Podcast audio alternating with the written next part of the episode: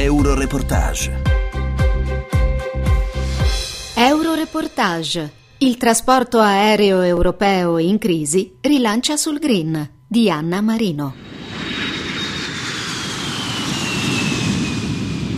Il suono di un aereo che decolla. Quanti di noi in Europa desiderano tornare a volare per viaggiare? Per un settore in cui il decollo è l'essenza dell'attività, stare a terra e non ripartire è un controsenso. Trasporti e logistica sono tra i più colpiti dall'impatto della pandemia, anche se nell'emergenza sanitaria questi comparti economici sono stati fondamentali per garantire la mobilità e gli approvvigionamenti essenziali e giocano ancora un ruolo chiave per assicurare la ripartenza dell'economia europea. È necessario allargare perciò il quadro del settore all'Europa, prima di tutto perché l'istituzione del mercato unico dell'aviazione nella seconda metà degli anni 90 ha trasformato radicalmente il settore del trasporto aereo, contribuendo in modo significativo alla forte crescita che esso ha di fatto portato in Europa negli ultimi vent'anni, poi perché l'iniziativa del cielo unico europeo che l'Europa ha voluto in seguito ha l'obiettivo di aumentare l'efficienza della gestione del traffico aereo e dei servizi di navigazione aerea mediante la riduzione della frammentazione dello spazio aereo europeo ma soprattutto perché con la pandemia i temi sul tavolo dei Paesi membri sono la crisi del settore del trasporto aereo che morde sempre di più dopo il rallentamento e gli stop per i lockdown nei vari Stati membri e la sicurezza che i vettori devono comunque garantire in un momento di tagli e riduzione dei costi, situazione che ha causato anche un riposizionamento delle compagnie a livello nazionale, internazionale e low cost e nodi occupazionali anche in tutta la filiera aeroportuale, dal personale a terra alle imprese di servizi. Se ne discute a ogni livello, ma la soluzione potrebbe anche essere in prospettiva europea. Nel nostro paese le infrastrutture di trasporto soffrono già di ritardi che ne hanno pregiudicato il necessario ammodernamento, anche in chiave di maggiore sostenibilità, per cui l'attuazione di un piano di investimenti, anche europei, è ancora più importante per favorire competitività e transizione energetica. L'avvocato Federica Paternò è partner responsabile della sede di Roma di Tofoletto De Luca Tamaio, il maggiore studio legale italiano specializzato in consulenza e diritto del lavoro e sindacale per le aziende. L'avvocato Paternò ha una consolidata esperienza nella consulenza rivolta ad aziende del settore dell'aereo trasporto nell'ambito della gestione della forza lavoro e delle relazioni sindacali. Avvocato, per quanto riguarda gli impatti occupazionali e la loro gestione, abbiamo visto una grossa sofferenza nel settore del trasporto aereo a livello globale, internazionale, europeo. È necessario cercare e utilizzare gli strumenti esistenti anche per la continuità occupazionale e per la continuità del business. Qual è la situazione anche in Italia? Il settore diciamo, del trasporto aereo in generale, ma del, tutto il sistema anche aeroportuale ha subito con la pandemia, come a tutti noto, cali occupazionali e cali diciamo, di attività che sono veramente sconvolgenti. Si parla di una perdita dell'88% per esempio per l'Italia, ma a livello europeo i numeri non sono eh, molto diversi. Quindi diciamo, abbiamo avuto nella fase emergenziale che ancora, che ancora viviamo un impatto anche sul, sull'occupazione estremamente significativo con il 70-80% della forza lavoro che non poteva essere proficuamente utilizzata.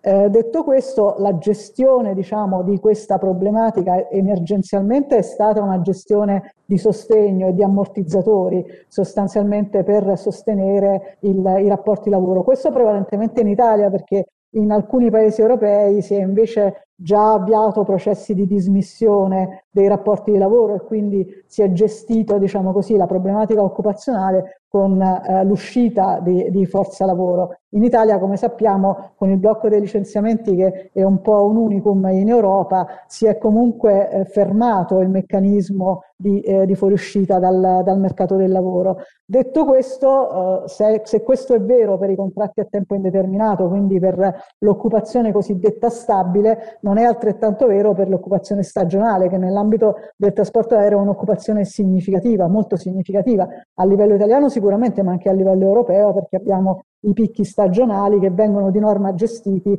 con dei contratti a tempo determinato, comunque con dei contratti flessibili che vengono reiterati nel tempo. Quindi abbiamo un bacino molto ampio di lavoratori stagionali che di fatto sono rimasti del tutto diciamo, privi di tutele dal punto di vista della, dell'organizzazione del lavoro e sono stati in parte sostenuti da, uh, dai sistemi diciamo così, di disoccupazione dei vari paesi, ma che rappresentano una delle problematiche più ampie. Problematica eh, estremamente ampia perché si parla di centinaia di migliaia di posti di lavoro. Solo in Italia si calcola che ci siano almeno 50.000 posti di lavoro a rischio tra quelli direttamente connessi al trasporto aereo quelli dell'indotto e del, e del sistema aeroportuale. Si parla addirittura di un'ecatombe occupazionale, quindi bisogna capire come gestire tutto questo.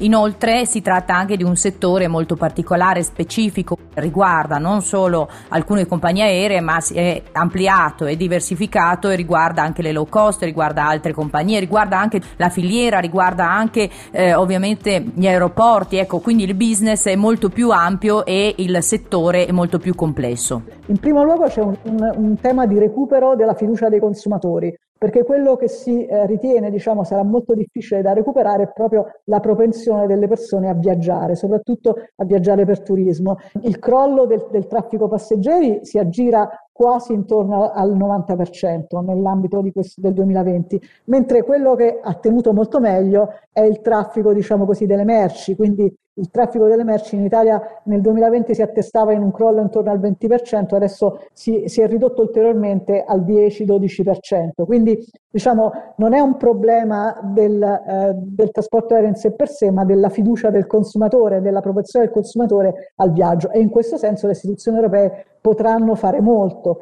perché, eh, per recuperare, non potranno fare molto invece dal punto di vista del, dell'efficientamento occupazionale delle singole nazioni. Anche dal punto di vista della formazione è necessario mantenere le competenze, la riqualificazione nell'ottica della digitalizzazione, cioè bisogna intervenire e mantenere queste qualità, sicurezza e flessibilità che sono eh, tipiche del settore del trasporto aereo. Come fare e quali linee guida per questo reskilling, per questa formazione? Il settore non si può permettere di lasciare le persone a casa senza lavorare, senza formarsi, senza aggiornarsi, senza rinnovare le certificazioni. Quindi gli ammortizzatori sociali, che sicuramente sono una soluzione eh, fondamentale che è stata portata in campo in questo periodo e che quindi consentono alle aziende diciamo, di tenere le persone in sospensione, devono essere però coniugati con sistemi di reskilling, di formazione e anche di eh, diciamo, certificazione delle competenze. Ecco, un messaggio allora finale, il ruolo delle istituzioni europee nel processo dei singoli stati, quali dovrebbe essere anche dal punto di vista dei fondi, dove mirarli? Mi sembra che la politica europea in questo ambito possa servire in modo estremamente significativo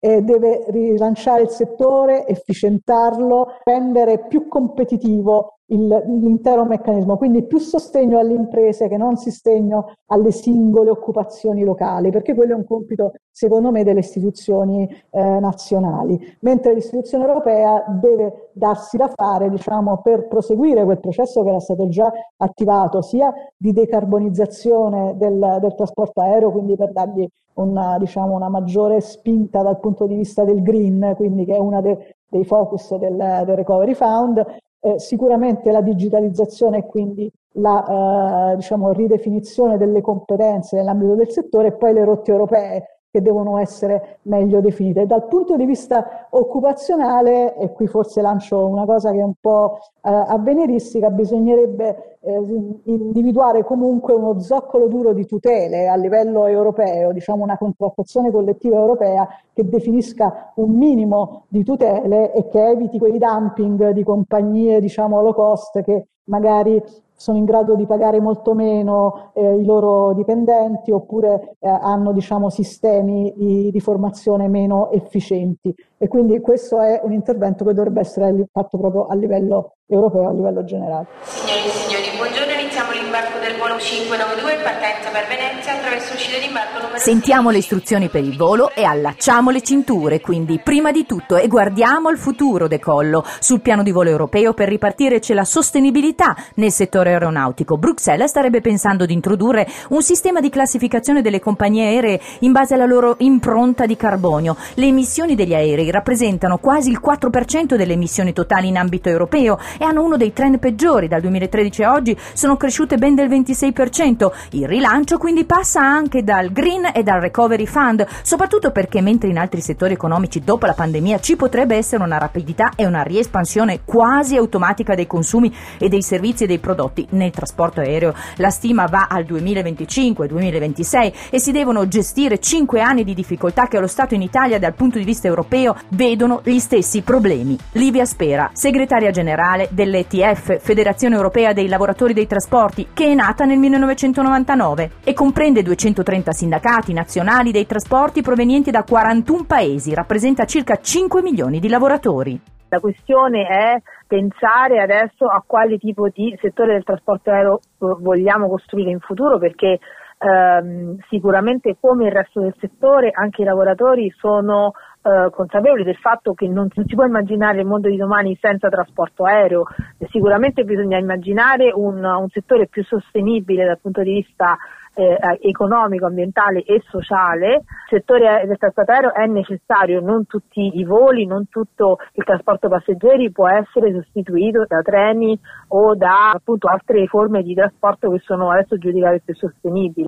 Ci sono anche casi specifici, però le tutele tra compagnie di linea e low cost e la concorrenza, i lavoratori e eh, tutte queste condizioni e questi nodi mh, dovrebbe trovare poi, come dire, una cittadinanza europea, soprattutto certo. per la eh, sostenibilità. Ecco, c'è un'utilità del cielo unico europeo per il mercato, ma anche per allineare, diciamo, gli operatori. Quali sono i pro e i contro? Eh, sì, il cielo unico europeo può essere utile, può essere utile per alcuni aspetti, per altri aspetti noi abbiamo l'impressione che sia un po' un modo di fare greenwashing, eh, di dire dobbiamo avere un cielo unico europeo eh, perché eh, è meglio per l'ambiente quando poi in realtà se vediamo le proposte che vengono messe sul tavolo sono essenzialmente volte a liberalizzare. Per riuscire a dare una soluzione, una prospettiva europea, anche come sindacato europeo, eh, che cosa chiedete, soprattutto in questo momento di esubere, ricollocazione, riqualificazione, formazione dei lavoratori, cioè che cosa eh, potrebbe dare una mano? Ma innanzitutto c'è bisogno di un sistema di regole condivise, crisi o non crisi c'è bisogno di questo sistema di regole condivise. Sicuramente la, la sostenibilità dei recovery possono essere un'occasione, ma eh, dipende, come ho detto, dipende tutto da come si decide di orientare eh, questo, questo, piano di rilancio. Quindi eh, se si mettono delle condizionalità ambientali e sociali dall'inizio, eh, si può sperare di ottenere poi un settore più forte, più resiliente, un settore migliore di quello che abbiamo oggi. Euroreportage. In collaborazione con Euronet Plus.